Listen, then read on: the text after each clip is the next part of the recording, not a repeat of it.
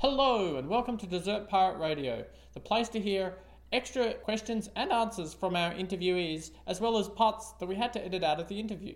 If you would like to ask them some questions, we will have a Q&A at the end of the series. Please email it to reach at desertpirateradio.com. If you don't put Q&A and a square brackets in the subject of your email, then the machine that eats all the emails and puts them in front of me may not get your message. So please make sure you do that.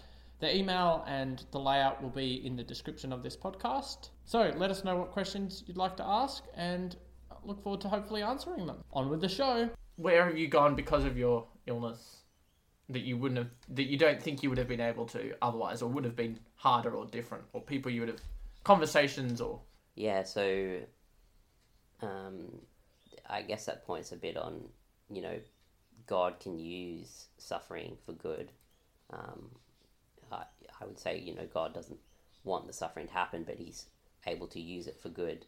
And in in my in my life, I guess the story that um, of me coming to believe in God and trusting in Him has been quite enc- an encouragement to other people and well other Christians as well.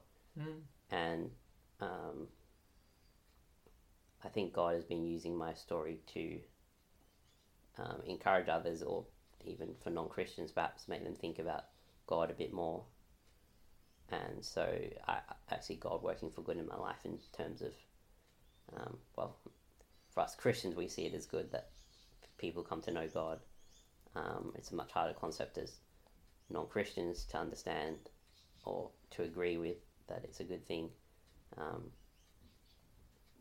and it's perhaps an answer that, that non, not, non Christians might not um, appreciate as much or um, think is a good thing. But for me, um, I wouldn't say that God has deliberately left me un, unhealed so that I can talk to people, but through my circumstances, He's still worked for good, essentially.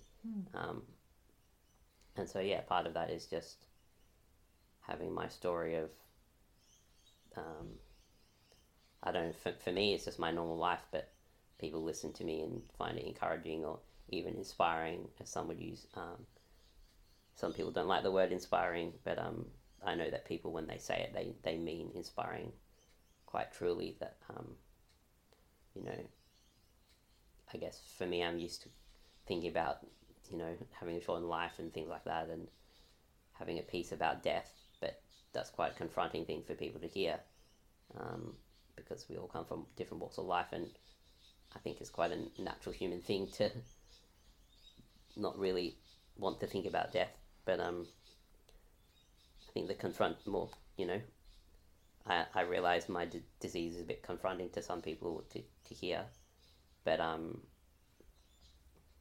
it also means I can have deeper conversations than, you know, if I was, I would say if I was able bodied, who knows, maybe I wouldn't have as close a relationship with God. So for me, I can still see silver linings. Of course, I would al- always rather be healed now.